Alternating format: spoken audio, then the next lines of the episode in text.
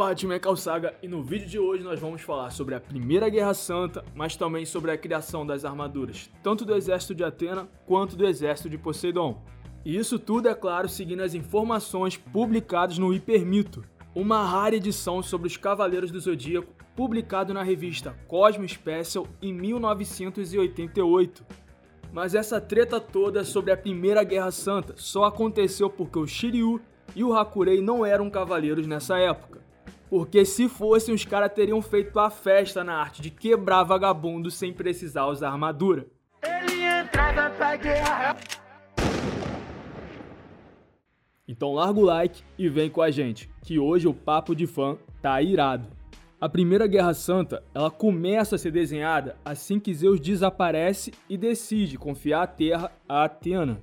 Então Poseidon já amaldou, né? Ele viu que era uma oportunidade para ele aproveitar o desaparecimento de Zeus e tomar a terra da Atena. E vale lembrar que Poseidon cresceu o olho legal, porque o reino dele submarino já era muito bem estabelecido, mas ainda assim ele decide invadir a Terra. Ou seja, Poseidon foi quem começou a primeira guerra santa dos Cavaleiros do Zodíaco. E para se preparar para esse combate contra Atena, o que ele fez foi reunir os guerreiros mais poderosos dos sete mares. Só que esse espírito de porco, além de começar uma guerra, ele também era muito esperto, porque ele estava sempre um passo à frente.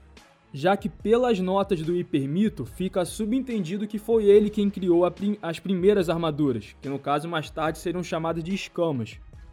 E essas armaduras, essas escamas, elas deram uma vantagem colossal para o exército de Poseidon, já que os guerreiros da Terra eles não possuíam nenhuma arma que pudessem vencê-las, e nem sequer trajavam nada, nem sequer eles usavam alguma armadura para poder se defender dos ataques dos marinos. Então foi um verdadeiro banho de sangue, porque os guerreiros da Terra foram massacrados pelos marinos. E para piorar ainda mais a situação, Poseidon ele construiu uma fortaleza de tamanho continental em Atlântida, contando com milhares de dezenas de soldados. Então, como a gente pôde ver, a situação estava muito feia para os combatentes da Terra, eles estavam morrendo sem parar. Mas é agora que as coisas começam a mudar e também a ficar mais curioso, porque a pedido de Atena, os alquimistas do continente de Mu construíram as armaduras dos cavaleiros de Atena, feitas em oricalco, gamânio e pó das estrelas, capazes até mesmo de se recuperar de danos pequenos, desde que eles ficassem ali guardados na caixa de Pandora Caixa de Pandora, que por sinal é o nome das urnas. Aqui no Brasil a gente chama mais de urna. Mas o nome oficial mesmo é Caixa de Pandora. Então a gente pode afirmar que foi graças a esses alquimistas do continente de Mu e ao surgimento das primeiras armaduras dos Cavaleiros de Atena que a situação da guerra começa a se reverter. E Atena ela se aproveita disso para tentar convencer Poseidon a desistir dessa ideia, ou seja, abandonar suas ambições e voltar para o mundo submarino. E Poseidon aceitou, e todos viveram felizes para sempre, só que não. Poseidon ignora o pedido, manda ela calar a boca e as batalhas continuam. E a porrada estanca firme até chegar dentro de Atlântida. Para vocês terem uma noção da treta, começou a ter terremotos e maremotos que inundaram toda a terra, salvando-se apenas Noé, sua família e sua arca. Atena então se revolta com o grande número de mortes e de merda que o Poseidon fez e manda oito cavaleiros irem lá e descer-lhe a porrada. E depois de um duro combate em Atlântida, os cavaleiros de Atena saíram vencedores e ainda vandalizaram completamente a cidade submarina, destruindo tudo. A parte do vandalizado eu posso ter empolgado um pouco aqui, mas a questão é que Atena venceu e mais do que isso ela selou a alma de Poseidon. Então vamos lá, tudo que a gente viu até agora, tirando a zoeira, foi completamente baseado nas notas publicadas no Hipermito. Mas daqui para frente a gente vai bater um papo, a gente vai especular, vai usar a imaginação de uma forma totalmente livre. E a primeira coisa que eu tenho que comentar, cara, é que se o Shiryu e o Hakurei fossem cavaleiros nessa época, não é ter precisado criar armadura nem nada, cara. Porque os caras são pró na arte de lutar, que nem maluco sem armadura. Eles iam descer a porrada nos vagabundos. Até porque eles já adoram um motivo para lutar sem armadura mesmo. Então é ser só soltar os caras. Solta os caras que acabou. Mas agora deixando o Shiryu, que é claramente a maior máquina de guerra do santuário. E também o Hakurei, que é um porradeiro nato de lado. A segunda coisa que eu me pergunto é por que, que Zeus desaparece. Porque tem vários jeitos da gente pensar sobre isso. Pode ser justamente para causar essa treta, vai ver, ele já imaginava que quando ele desaparecesse, os três iriam se confrontar. Vale a pena que Hades o tempo todo estava observando essa primeira guerra santa lá do submundo.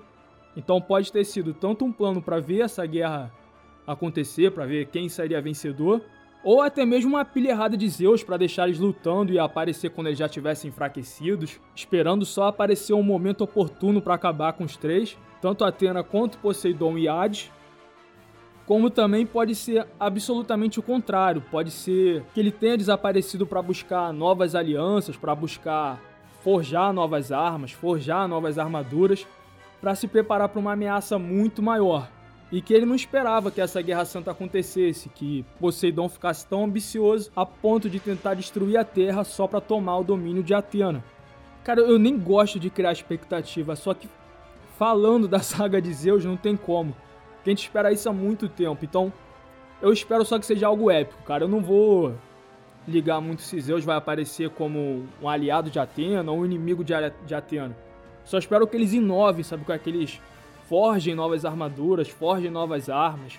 E mais do que isso, que seja uma saga que eles realmente se dediquem, não façam as pressas, que eles realmente tenham tempo para executar do jeito que eles pensaram, do jeito que eles planejaram. E eu confio que o Kurumada vai sim entregar uma saga honesta de Zeus pra gente.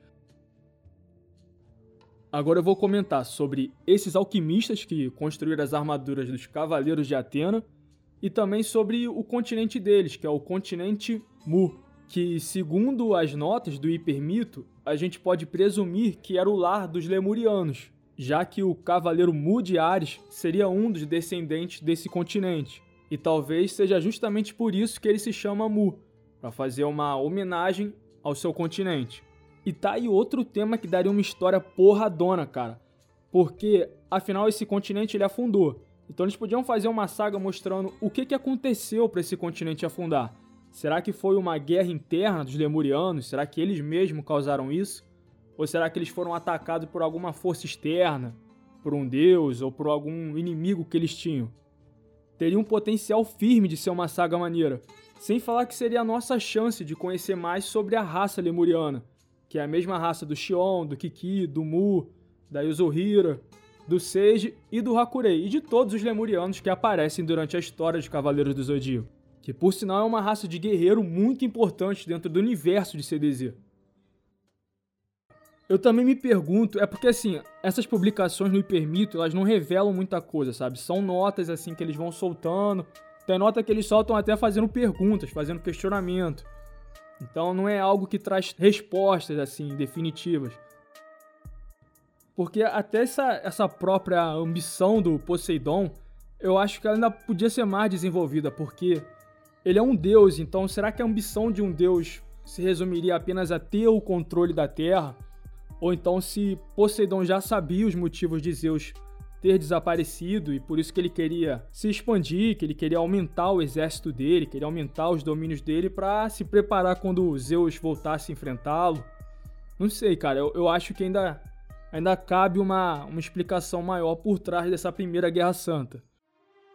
Imagina o quão irado seria ver essa primeira guerra virando animação, porque você ia ter, de um lado, o exército de Poseidon mais avançado com escamas, né, que são as armaduras, e de um outro, os guerreiros de Atena, os guerreiros da Terra, no caso, lutando sem armadura nenhuma. Então tu imagina o quão forte um cavaleiro teria que ser nessa época para sobreviver a um combate lutando sem armadura e em toda a desvantagem de não ter nem sequer uma arma para poder perfurar as escamas dos marinos. Depois você vai ter a virada de jogo, quando aparecem as primeiras armaduras e os cavaleiros de Atena vão com tudo. Sem falar então nesses oito, cara. Esses oito caras que foram até Atlântida e arrebentaram com tudo. Isso então essa é a chave de ouro da saga. Esse desenho ainda, ainda tem muita coisa para explorar. E talvez fazer parceria seria um jeito interessante de fazer. Por exemplo, o Lost Canvas é incrível, é uma parceria com a Shiori. Então ele podia fazer uma parceria também para produzir essa Primeira Guerra Santa, se ele já tivesse ocupado com outros projetos. Porque seria muito bacana ver tudo isso, mas é claro que sempre com a supervisão do Kurumada, sempre com a autorização do Kurumada. Mas enfim, essa é minha opinião de fã. Se vocês também tiverem uma opinião a respeito da Primeira Guerra Santa, compartilha aqui embaixo nos comentários com a gente. E mais do que isso, eu deixo uma pergunta. Se vocês pudessem enviar apenas um cavaleiro para lutar nessa Primeira Guerra Santa, com uma espécie de viagem no tempo, quem vocês enviariam? A minha resposta é óbvio que seria o Shiryu, máquina de guerra. Como eu já falei, o cara não precisa nem de armadura para entrar na porrada, então vai ser uma festa para ele. Agora sim, eu me despeço de vocês e fiquem bem.